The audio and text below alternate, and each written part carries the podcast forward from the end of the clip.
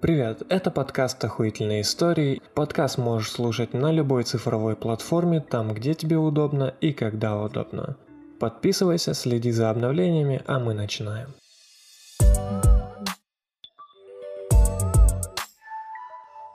Всем привет! Сегодня в гостях у нас Игорь Кузнецов, Product Owner Vivid Money. Игорь, привет! Расскажи, как дела? Что у тебя нового интересного?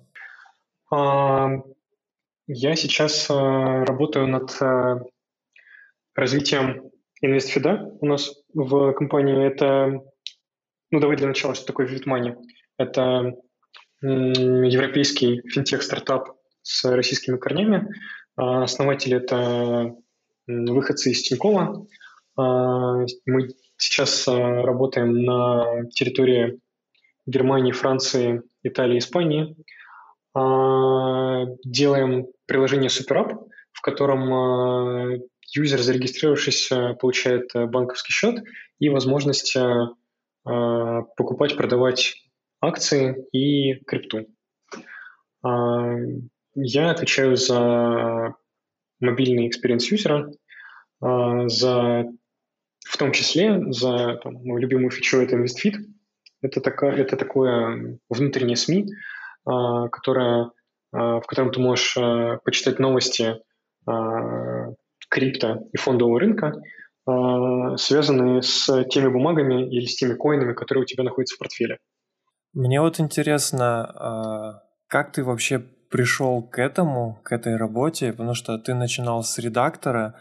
Откуда вот эта тяга, может быть, какая-то страсть к бизнесу, к интерфейсам и вот, в принципе, к управлению такого рода? Редактором начинал очень давно, это еще было в студенческие времена. Я всегда с детства любил видеоигры, и в какой-то момент я вел свой блог, в который писал какие-то материалы, какие-то новости про видеоигры, и в какой-то момент компания Look At Me, это такой аналог Афиши, который уже сейчас замороженный проект, да, в какой-то момент они меня позвали работать к ним редактором, развивать направление видеоигровое.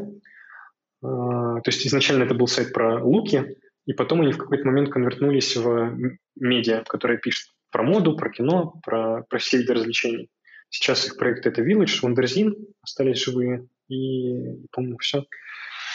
Соответственно, там я познакомился с Антоном Гладкобородовым, это один из основателей Look At Me. Он же потом делал colp.com, он сейчас делает в Америке FreeNAMO. Это, по факту, они пытаются повторить то же самое, что у нас самокат, лавка, по-моему, с одним из основателей самоката, насколько я помню. Но в Нью-Йорке они запустились. Я в Look At Me познакомился с Антоном, он в какой-то момент меня позвал проект-менеджером. Мы сделали маленькую такую студию разработок мобильных игр. Это было очень давно, когда в App Store еще не было даже микротранзакций, то есть когда были просто бесплатные версии приложений, платные. Там я поработал какое-то время как проект, и это была очень маленькая студия, буквально из 3-4 человек, и приходилось заниматься всем. Продвижением и менеджментом разработки и всем-всем-всем, и продумыванием какие у нас уровни будут в играх, какие механики будут. В общем, все делали все.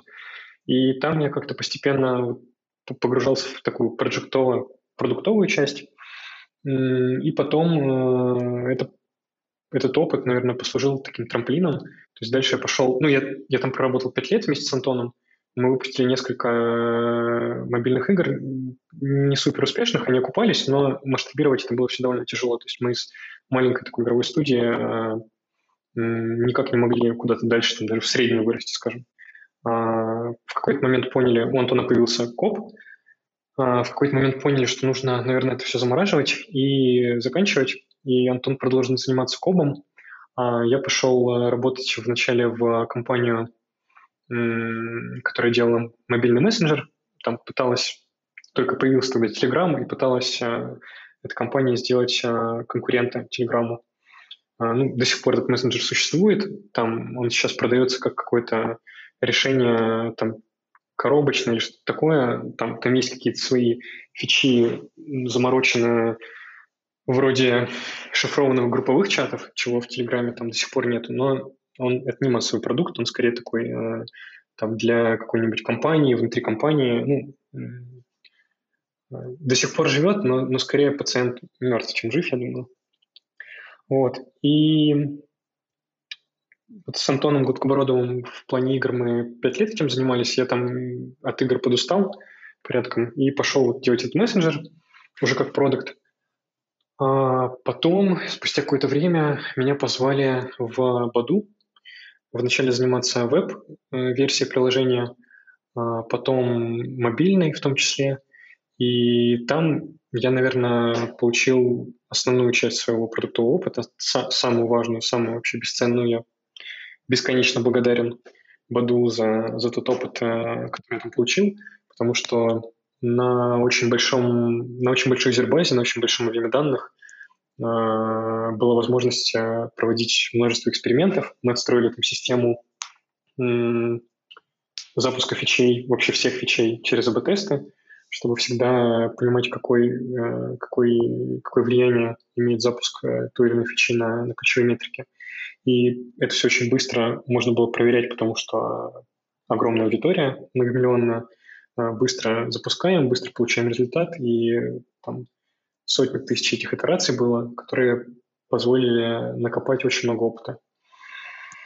И вот с этим опытом я уже дальше шел после Badoo, помогал компании PartyPoker, это один из каких-то крупнейших офлайн-турниров покерных, они попросили помочь сделать им мобильные приложения, которые будут покрывать user experience за пределами, ну, то есть не сама игра, а вот все, что вокруг.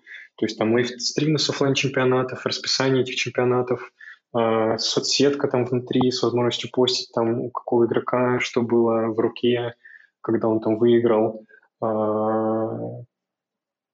Внутри же там мессенджер с каналами, с групповыми чатами.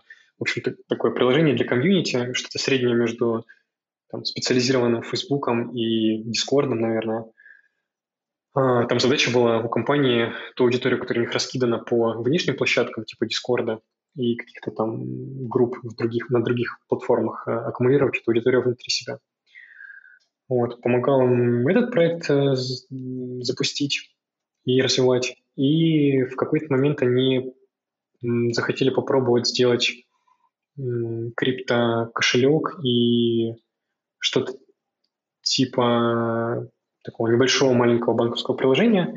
Я им помогал спроектировать продуктово эту часть. В какой-то момент там у них поменялись планы, по-моему, банковское приложение называется LuxonPay, они его запустили, а крипто, по-моему, нет. И вот с вот этим опытом, таким небольшим опытом в финтехе, я заинтересовался предложением от Vivid Money. Когда меня позвали, это было еще до старта продукта. Он был где-то полгода, наверное, в разработке, но еще не запустился, еще не стартовал.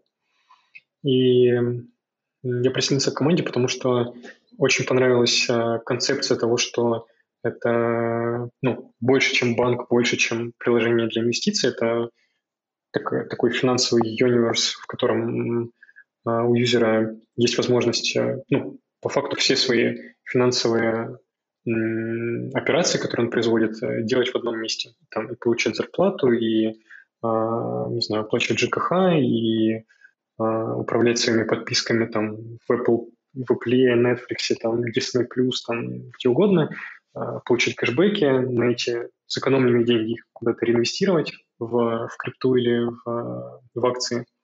И вокруг этого еще вот эта история с таким внутренним медиа. В общем, интересная, очень амбициозная задача на европейском рынке, на котором пока что нет однозначного лидера. Ну, то есть, грубо говоря, если в России плюс-минус понятно, кто лидер из финтех-приложений, там, в Азии это вообще своя вселенная отдельная, которая там на годы впереди от нас.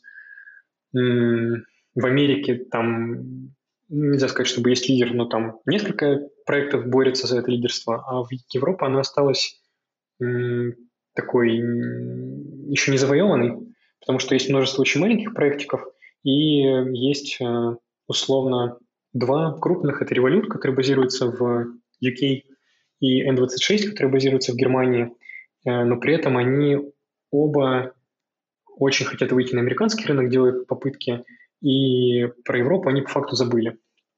То есть они там номинально представлены, но они должным образом не локализированы, в том плане, что ты не можешь, там, будучи клиентом одного из этих банков в какой-нибудь, не знаю, там, Италии, получать ту зарплату, оплачивать ЖКХ, потому что у них нет локальных айбанов. Ты можешь туда перекидывать деньги, там, тратить с карточки, но основные сценарии использования, они там недоступны, то есть они там так номинально представлены. И поэтому решили идти на Европу и завоевывать ее, потому что там пока что не супер большая конкуренция, а рынок очень интересный. Интересный опыт. Слушай, у меня есть вопрос, но для того, чтобы мне его задать, я хочу, чтобы сначала ты ответил, кто такой все-таки продакт-оунер и чем он должен заниматься. Угу. Смотри, ну тут, наверное, я тебе расскажу про свою текущую компанию, потому что от компании к компании вообще набор ответственностей, которые закрывает продакт-менеджер даже, он может разниться. Где-то в продакт входит там только стратегия, где-то в него же входит еще и анализ данных, прям ручками пойти там в SQL, сделать запросы, построить отчеты. Где-то туда же входит там project management, управление командой непосредственно. В каких-то компаниях это все разные роли. По факту Vivid Money, Product Owner – это лид, который отвечает за какой-то большой кусок направления. То есть, условно, в нашей компании есть несколько таких лидов.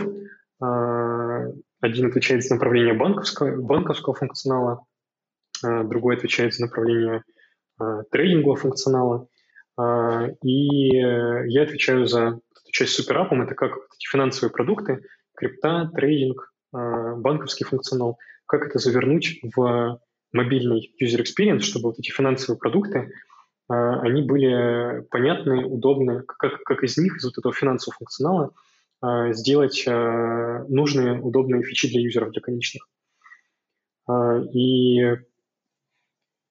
по факту в моей ответственности несколько сфер. Это там главный экран и менеджмент всех. У нас там нет такого понятия, как счета, есть понятие там покеты, там банковский покет, мультивалютный, там трейдинговый покет, там криптопокет. Главный экран, лента с операциями, экран с кэшбэками и реферальными бонусами, вот этот инвестфид, который связывает между собой крипту и трейдинг. Вот это все находится, весь этот мобильный user experience находится в моей ответственности. Сюда входит придумывание фичей на основании бизнес-потребностей. Нужно конвертировать по факту бизнес-цели в продуктовые фичи, придумать эти фичи, с дизайнером нарисовать их, сформулировать требования для разработчиков, проконтролировать, чтобы разработка на пути от документации к релизу ничего там не потерялось по смыслу, после запуска мониторить данные и смотреть, как запуск фичи повлиял на те метрики, в которые мы целились, и традиционно развивать эти фичи. Почему я спросил? Потому что ты вот упомянул, что до этого ты работал в студии, которая занималась разработкой игр, потом ты упомянул покер, знакомство, да, Баду. Баду — это же знакомство, правильно? Угу. И да. Вот сейчас это получается такой банкинг, криптовалюта и так далее. Я спрашиваю к тому, что ты же, получается, на такой должности, которая подразумевает под собой какое-то глубокое внедрение в понимание бизнеса как такового. И, собственно, вопрос в том, Насколько ты вообще думаешь, реально осуществимо или, может быть, даже популярно среди там бизнес-оунеров или продакт-оунеров или менеджеров отходить от какого-то найма и создавать свой бизнес, так как это люди, которые уже действительно глубоко понимают бизнес, понимают метрики, понимают, что влияет на эти метрики. То есть, ну, в моем понимании, эти люди вполне себе способны сами что-то сделать, какой-то стартап. Как ты считаешь? Слушай, все сильно зависит в том плане, что я для себя разделяю людей, которые делают продукт, на, наверное, две таких категории. Это те, кто умеют запускать вот от нуля до единицы, и те, кто умеют потом растить, оптимизировать, развивать продукт от единицы там до бесконечности. Я, например, довольно тяжело рождаю идеи, чтобы из нуля сделать единицу в плане запуска бизнеса. Если бы там, со всеми моими знаниями, которые у меня есть в дейтинге, как запустить с нуля сейчас дейтинг, я не знаю. Это для меня слишком сложная задача.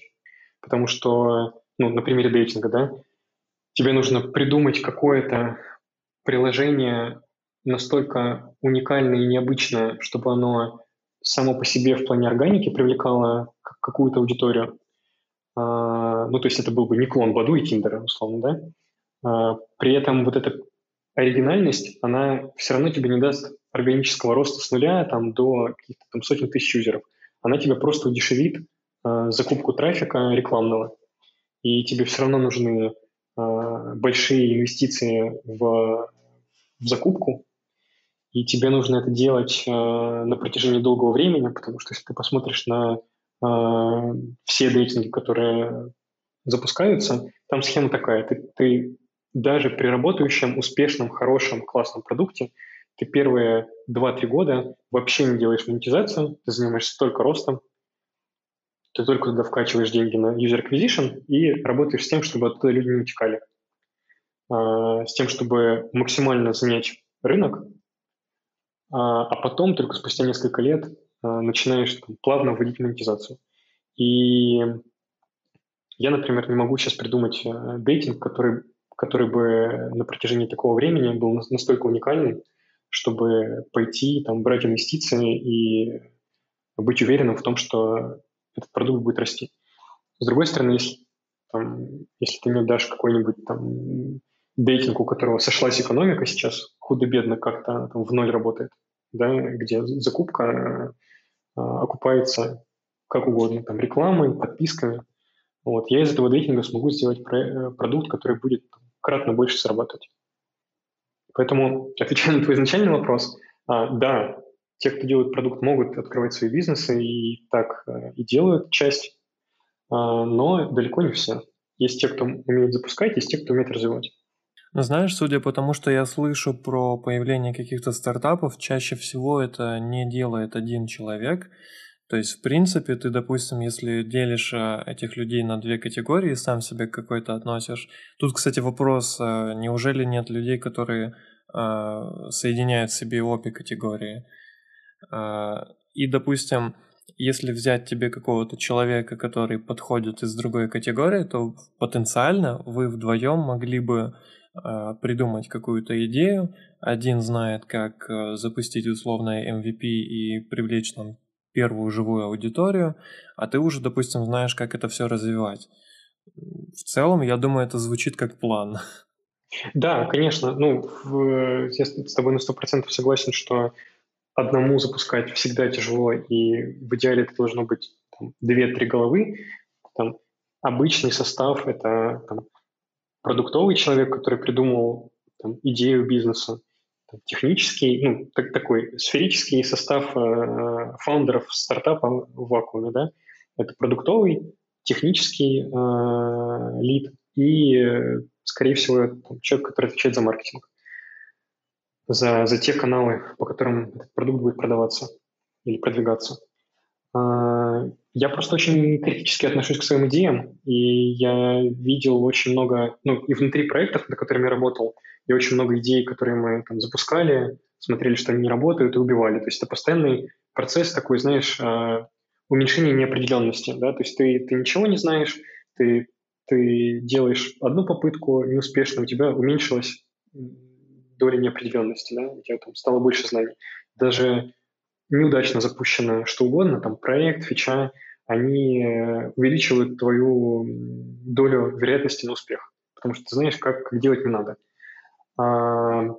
Поэтому я просто очень, поскольку видел много чужих проектов, каких-то своих там фичей, идей, которые не сходились с реальностью, и, точнее, реальность не сходилась с ожиданиями, и приходилось там убивать это, я очень критично отношусь к собственным идеям, и у меня там постоянно есть, там, в голове мурыжу там список из нескольких идей, и постоянно их там проверяю на прочность. И практически все я в какой-то момент там, за, не знаю, там, 5 дней, за неделю я все равно убиваю, потому что нахожу какие-то слабые места, из-за которых не могу найти решение этому слабому месту и убиваю. Вот, я хочу найти какую-то идею, в которой я буду уверен там, на 100%, и уже там, с ней что-то пробовать двигаться дальше. Поэтому есть там пара каких-то мини-проектиков, которые я с друзьями думаю сделать, но пока в процессе придумывания, скажем так, и проверки на прочность. Я очень с уважением, с большим отношусь к времени людей. То есть даже когда ты делаешь проект за свои деньги, ты все равно тратишь свое время и время своих партнеров, своих коллег, с которыми ты будешь делать этот проект. Поэтому я очень с большим уважением отношусь к чужому времени, и хочется звать людей делать что-то свое, когда ты на 100% уверен в том, что этим стоит заниматься. Ну, то есть ты это не рассматриваешь как пет-проект, то есть ты пытаешься валидировать какую-то гипотезу, быть уверенным, что она сработает на 100%, и тогда уже двигаться дальше и как-то это масштабировать. А как ты, собственно, валидируешь гипотезы, если ты говоришь, что ты тратишь на это собственные деньги? Я думаю, всегда же есть вот этот момент, потолок какого-то бюджета, который ты готов выделить на валидацию гипотезы.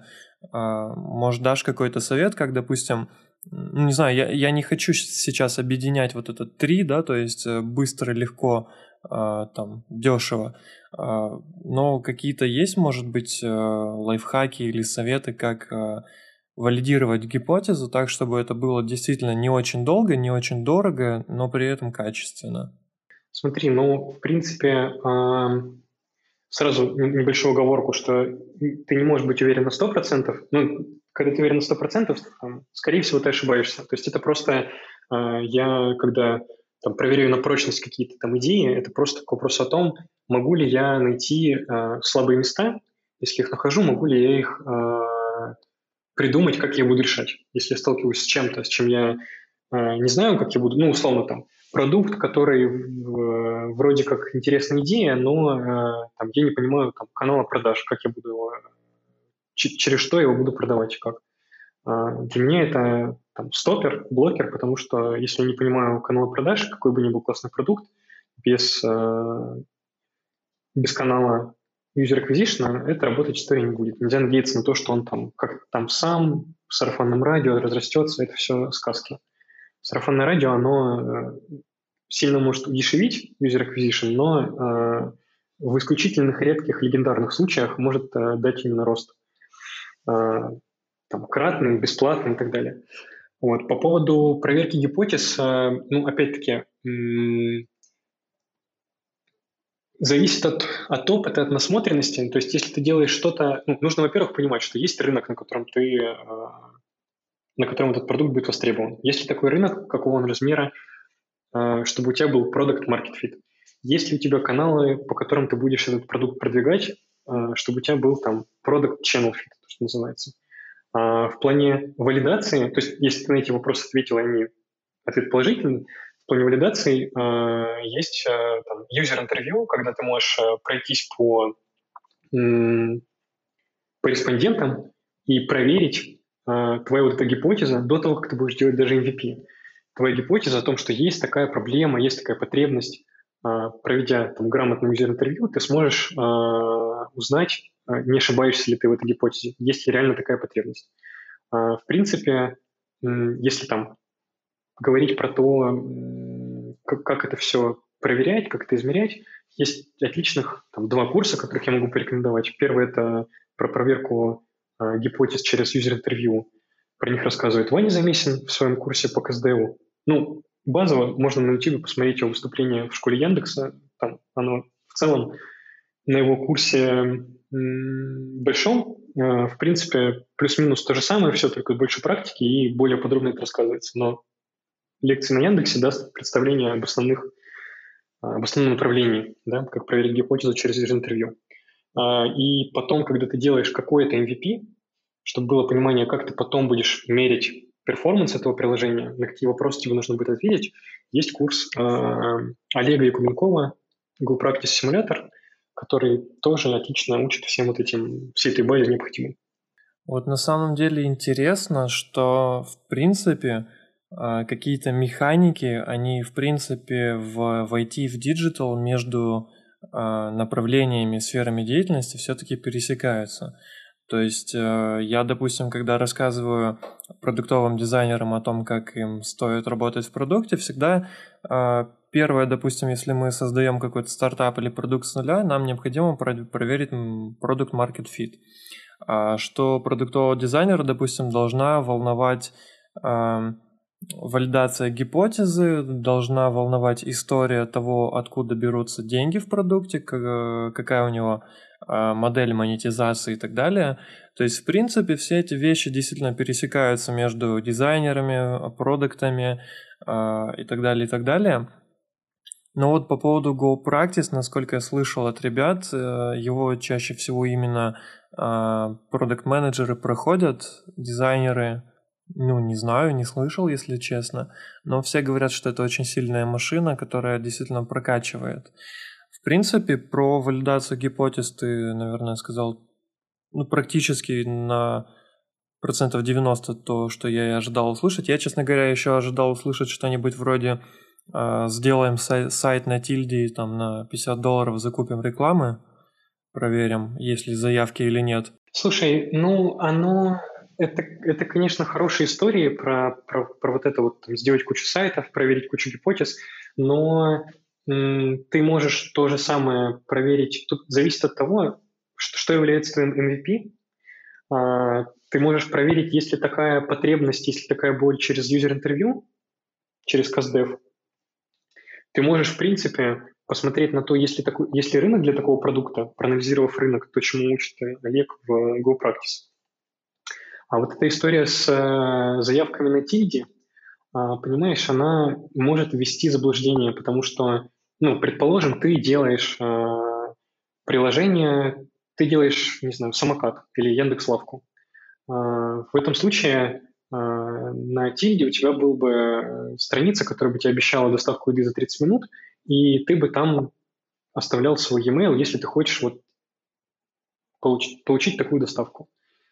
Но это не отвечает на вопрос, там, сойдется ли у тебя экономика, правильно ли ты будешь эту всю историю там, продвигать, найдешь ли ты канал для покупки user acquisition. Потому что, ну, по факту самокат и там, лавка, у них абсолютно другие каналы user acquisition, чем фейсбучная реклама.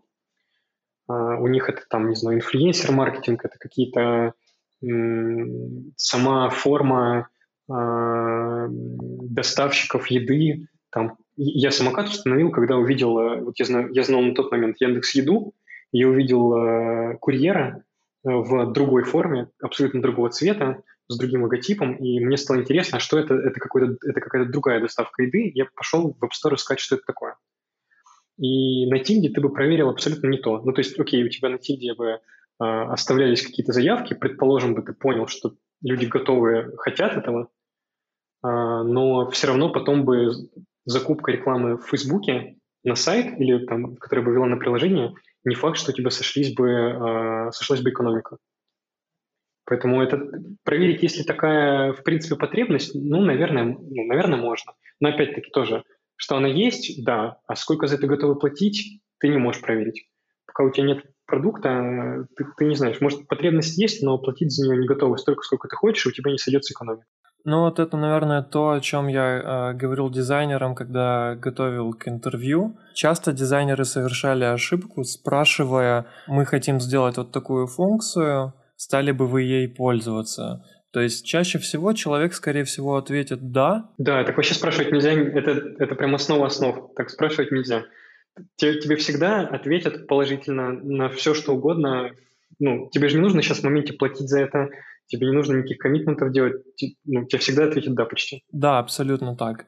Но здесь тогда, знаешь, главный вопрос, ну, не знаю, для человека, который управляет какой-то частью бизнеса или строит свой бизнес, наверное, в том… Допустим, вот у тебя есть какая-то идея, ты примерно понимаешь, кто твоя целевая аудитория, ты уже выяснил там product market fit, но всегда идет речь, допустим, о первых клиентах, наверное, о каком-то масштабировании, закреплении на рынке и так далее.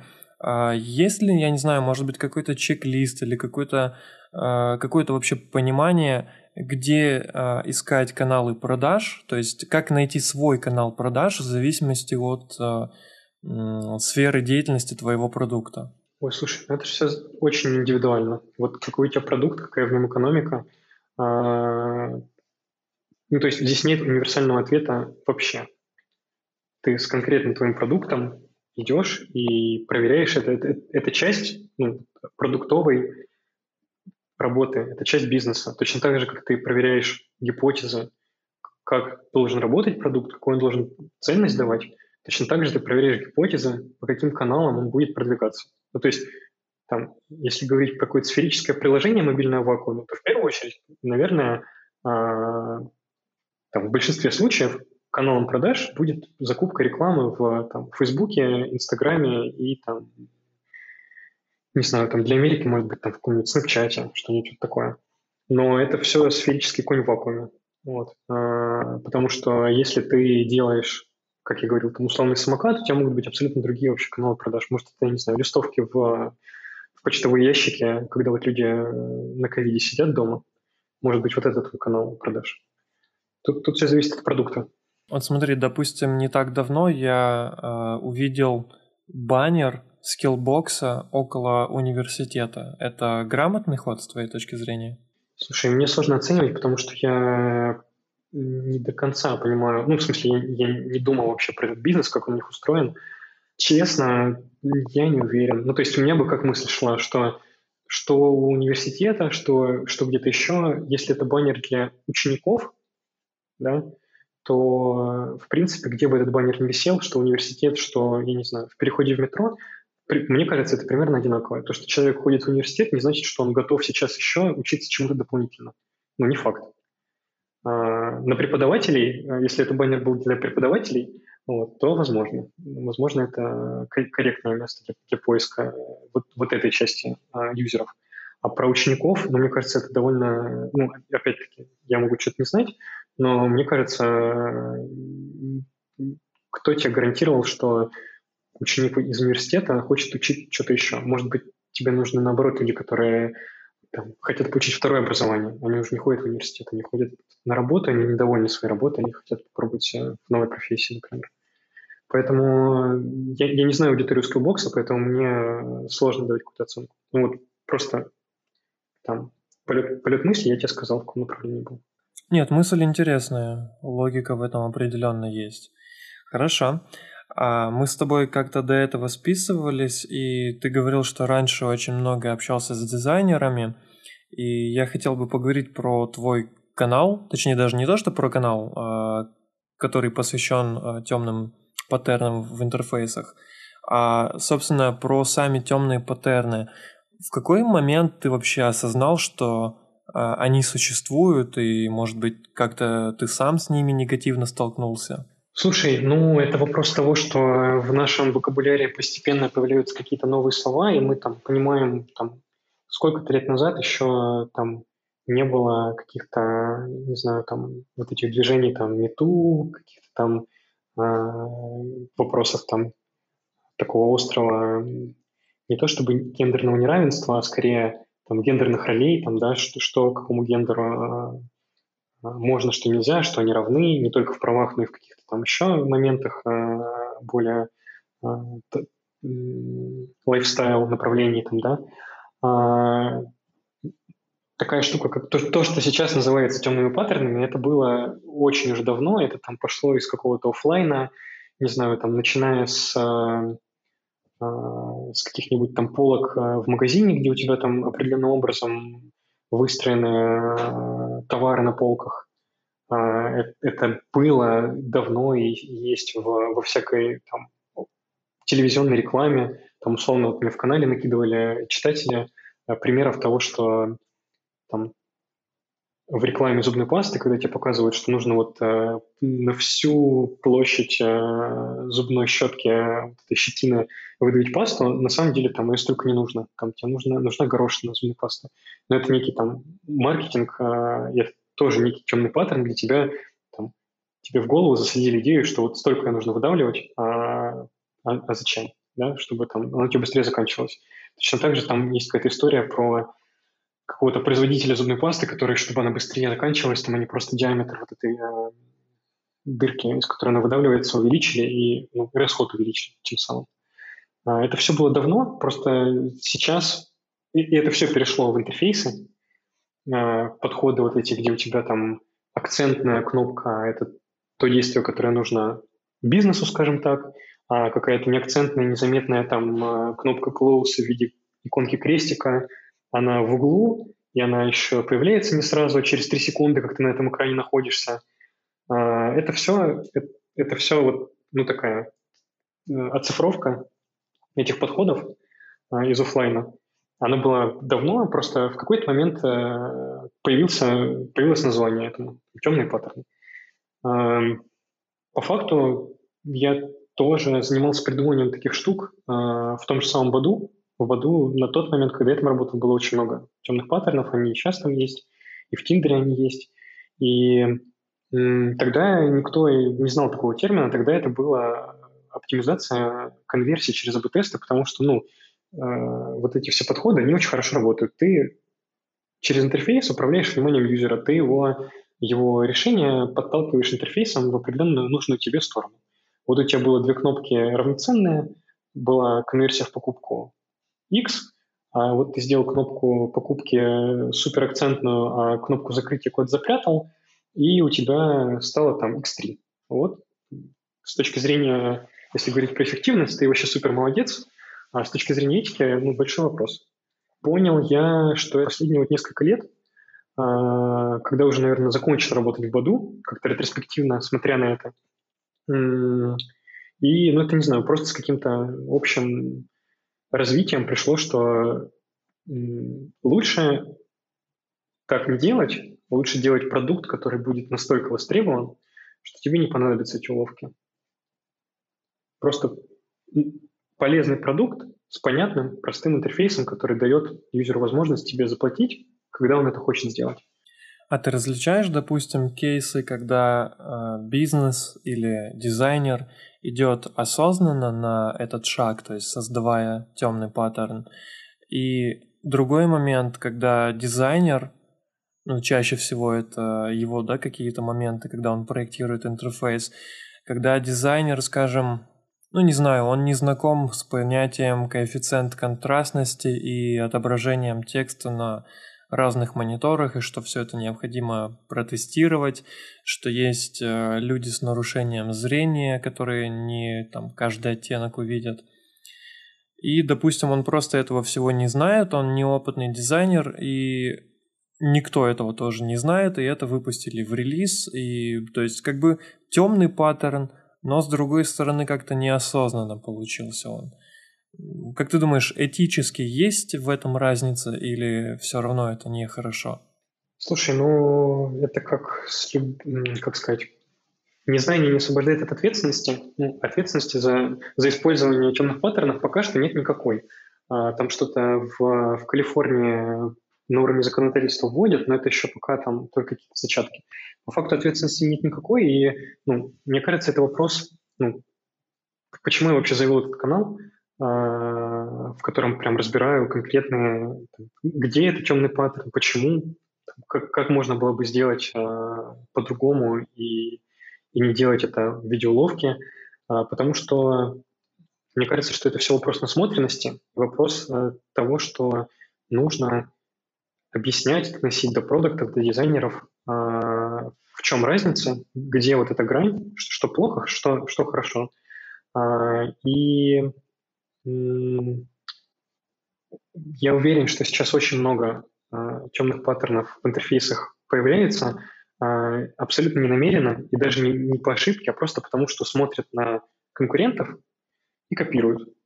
Ты сейчас, когда, не знаю, там, задаешь, когда ты задаешь какой-нибудь там пароль в iOS, в каком-нибудь на вебе, например, и он тебе iOS предлагает автоматически сгенерить пароль, у них такой же подход, у них основная акцентная кнопка там синяя,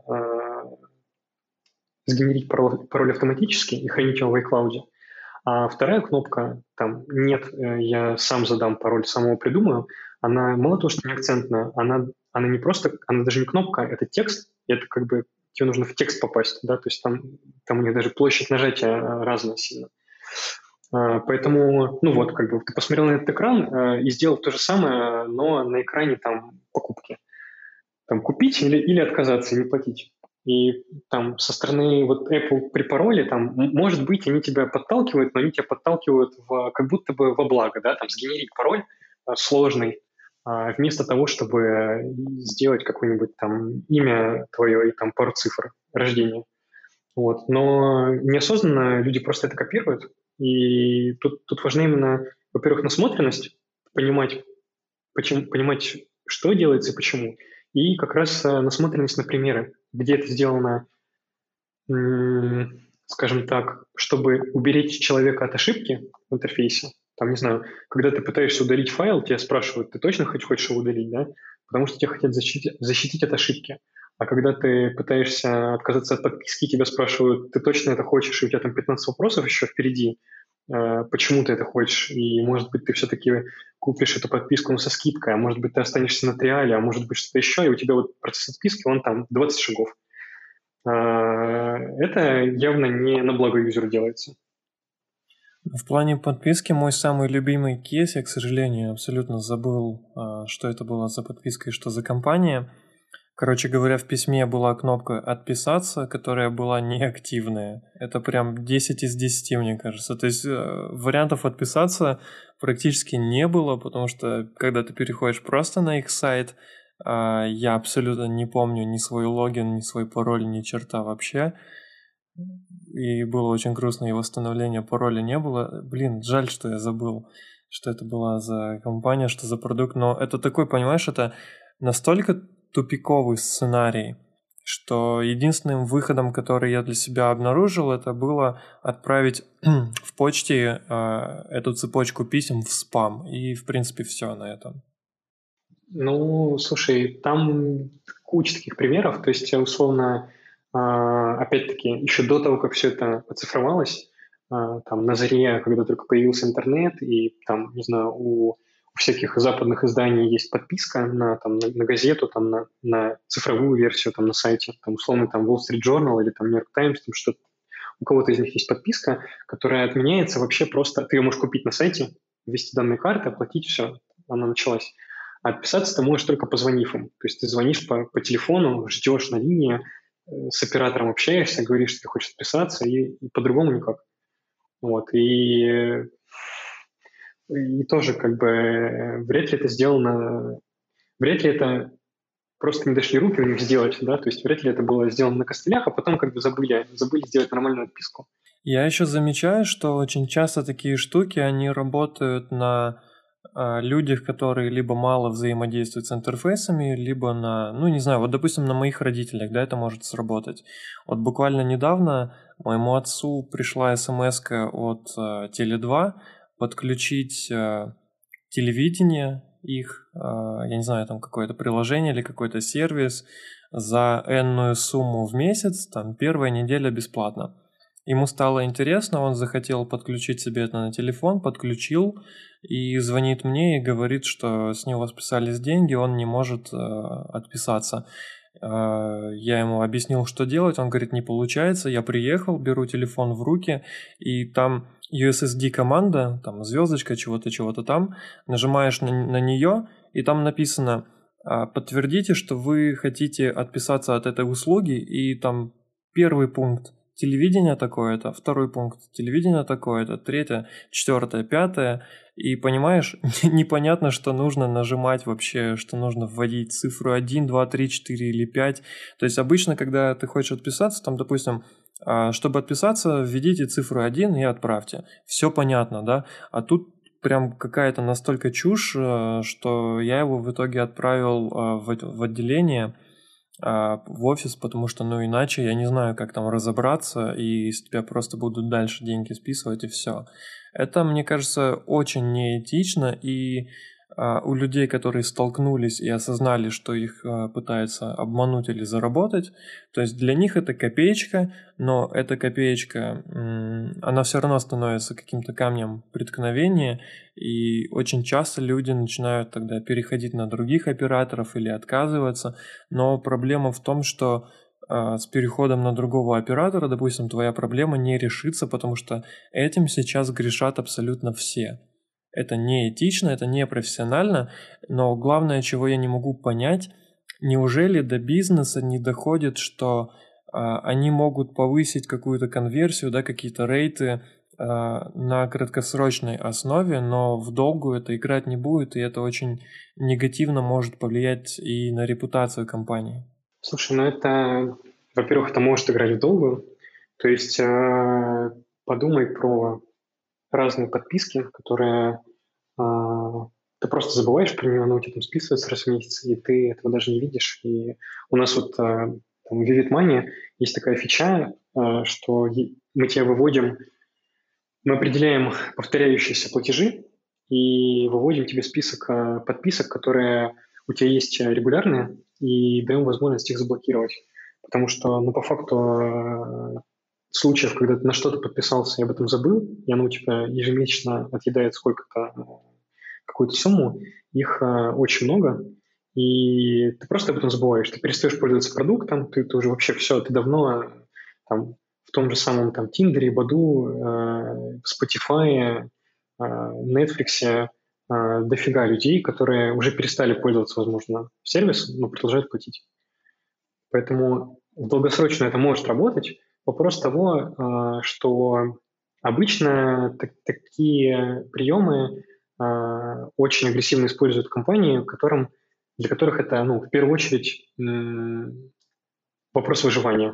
То есть, условно, там какое-нибудь маленькое приложение про фитнес, которое по подписке, оно хочет, чтобы у него экономика сошлась, а таких приложений уже тысячи. Вот. Оно будет использовать темные паттерны вообще везде, с тем, чтобы тебя хоть как-то подписать, чтобы хоть как-то у них экономика сошлась. Потом, когда ты становишься каким-нибудь там условно крупным, как, не знаю, как Flo, ну, я, кстати, не знаю историю Flo в плане того, что вообще когда-нибудь использовали они темные паттерны, и это просто для примера, я имею в виду размер компании, да.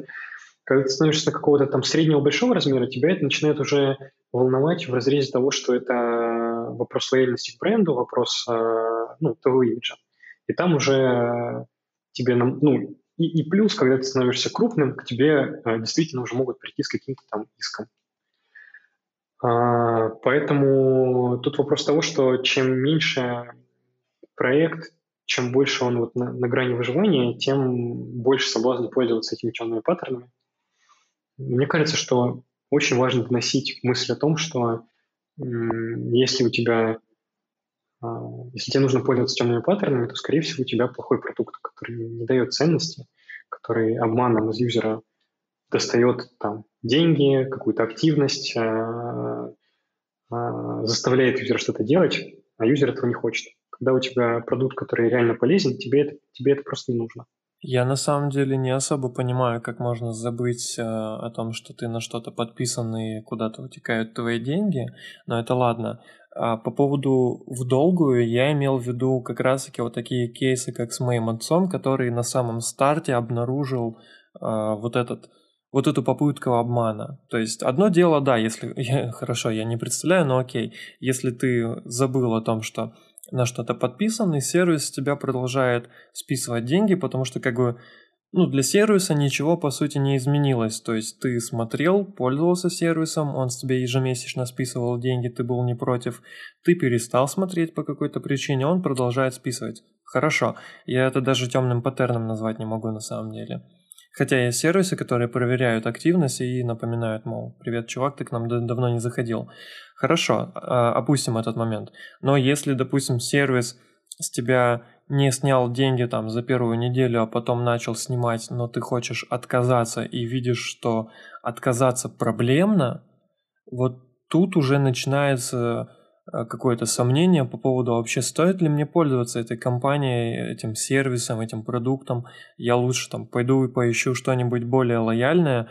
Ну, потому что в моем понимании и продукт, и customer service — это всегда про то, что бизнес должен быть благодарен своему потребителю за то, что среди множества вариантов на рынке потребитель выбрал его, то есть он приносит тебе свои деньги, соответственно, ты должен быть ему благодарен, и ты именно из-за того, что у тебя есть деньги твоих клиентов, ты можешь жить, развиваться и там, внедрять какие-то фишки, расширять свою аудиторию.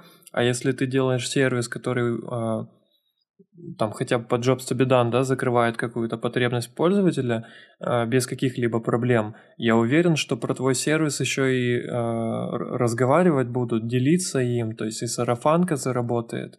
А используя темные паттерны, ты просто действительно рискуешь своей репутацией, лояльностью, и люди не пренебрегают уходить от сервиса, от продукта, даже если они им, там, не знаю, 10 лет пользовались. Ну, как бы прошла любовь, как говорится, да? И это действительно так, на самом деле. Слушай, ну это еще есть такая штука, как цена перехода. Ну, в том плане, что там, для того, чтобы сменить, ну, вот в твоем случае, там, да, оператора мобильной связи, это... ну, довольно неочевидная история. То есть не просто ты скачал приложение другое, там, да, у тебя был Apple Music, а потом ты скачал Spotify, да, и там отменил подписку, там купил. Там, сменить оператор, это значит, тебе, скорее всего, важен номер телефона, тебе нужно там какие-то заявления написать, перевязать этот номер на другого оператора, и ты потом там сравниваешь, там, ну, эти 10 рублей там в неделю, там, или неизвестность вообще, сколько нужно потратить времени, какие шаги там нужно сделать, чтобы перейти на другого оператора. Или я там сейчас буду стучаться в эту поддержку и добью их, чтобы они мне отписали от этой подписки. Ну, то есть тут зависит от цены перехода и от того, есть ли альтернативы, в которых ты будешь там тоже уверен. То есть зависит от рынка. Я знаю хороший пример того, как вот такие темные паттерны сошли на нет практически. Например, в банковской сфере. Там очень долго, я не знаю сейчас так ли это, но очень долго Альфа-банк снимал деньги за СМС-уведомления, что, в принципе, ну, в других банках такого уже сейчас вроде как нету, ну, там в том же Тинькове, например. И что-то я последний раз с ними там в поддержке спорил на тему того, что даже когда ты отключаешь СМС-уведомления, там что-то чуть ли не за пуш-уведомления о балансе, они пытаются тебя, короче, на какую-то минимальную подписку подписать. И раньше же в банках это было повсеместно. Тебе на каждый чих, на справку, на смс-ку, на какой-то там перевод между своими счетами. Там все было в каких-то комиссиях, в каких-то подписках и так далее. Там, благодаря тому, что появились на рынке банков такие продукты, которые делают это все за бесплатно, и там нет никаких звездочек, ну, каким мелким текстом что-то написано там, да. Благодаря этому, в принципе, весь рынок вот этот банковский, он сильно очистился от таких вот темных паттернов. Зависит очень сильно от рынка и от там, цены перехода. Хотя цена перехода, ну, в случае банковского приложения, опять-таки, раньше была очень большая. Появились вот эти условные там роки Тиньков, на которые было очень легко перейти. Они своим очень белым, очень юзер-френдли сервисом за собой вытащили все практически основные банки на другой уровень в плане того, насколько они юзер-френдли к своему клиенту. И, ну, и вот такой же подход я вижу вообще в проектировании интерфейсов, в проектировании продуктов, что мне очень хочется сеет знания о том, как делать не надо, с тем, чтобы в целом критическая масса была продуктов, продакт-менеджеров, я имею в виду, дизайнеров, которые бы понимали, что такие приемы – это зашквар какой-то, и просто так не делали, и тем самым планку по рынку, в принципе, завышали в плане этики и морали. Абсолютно согласен про цену перехода, и очень сильно тебя поддерживаю с этой мыслью о том, что действительно очень хочется, чтобы и дизайнеры, и бизнес понимали всю важность того, чтобы играть честно, ведь это тоже может приносить определенный профит, и в любом случае в долгосрочной перспективе ты сможешь заработать лояльную аудиторию, которая с радостью будет пользоваться твоим сервисом. Это намного лучше, на самом деле, чем пытаться обмануть человека, который приносит тебе деньги. Что ж, я думаю, мы отлично поговорили. Спасибо тебе огромное, что пришел. Это была весьма увлекательная беседа, очень интересно. Для меня в первую очередь было очень интересно поговорить с тобой и именно, наверное, из-за того, что это несколько непривычно для меня, что продакт-оунер так сильно переживает и понимает всю боль темных паттернов. Это правда удивительно, это круто. Очень круто, что ты интересуешься и другими сферами. Это вообще замечательно. Спасибо еще раз большое. Спасибо большое. Пока. Пока-пока.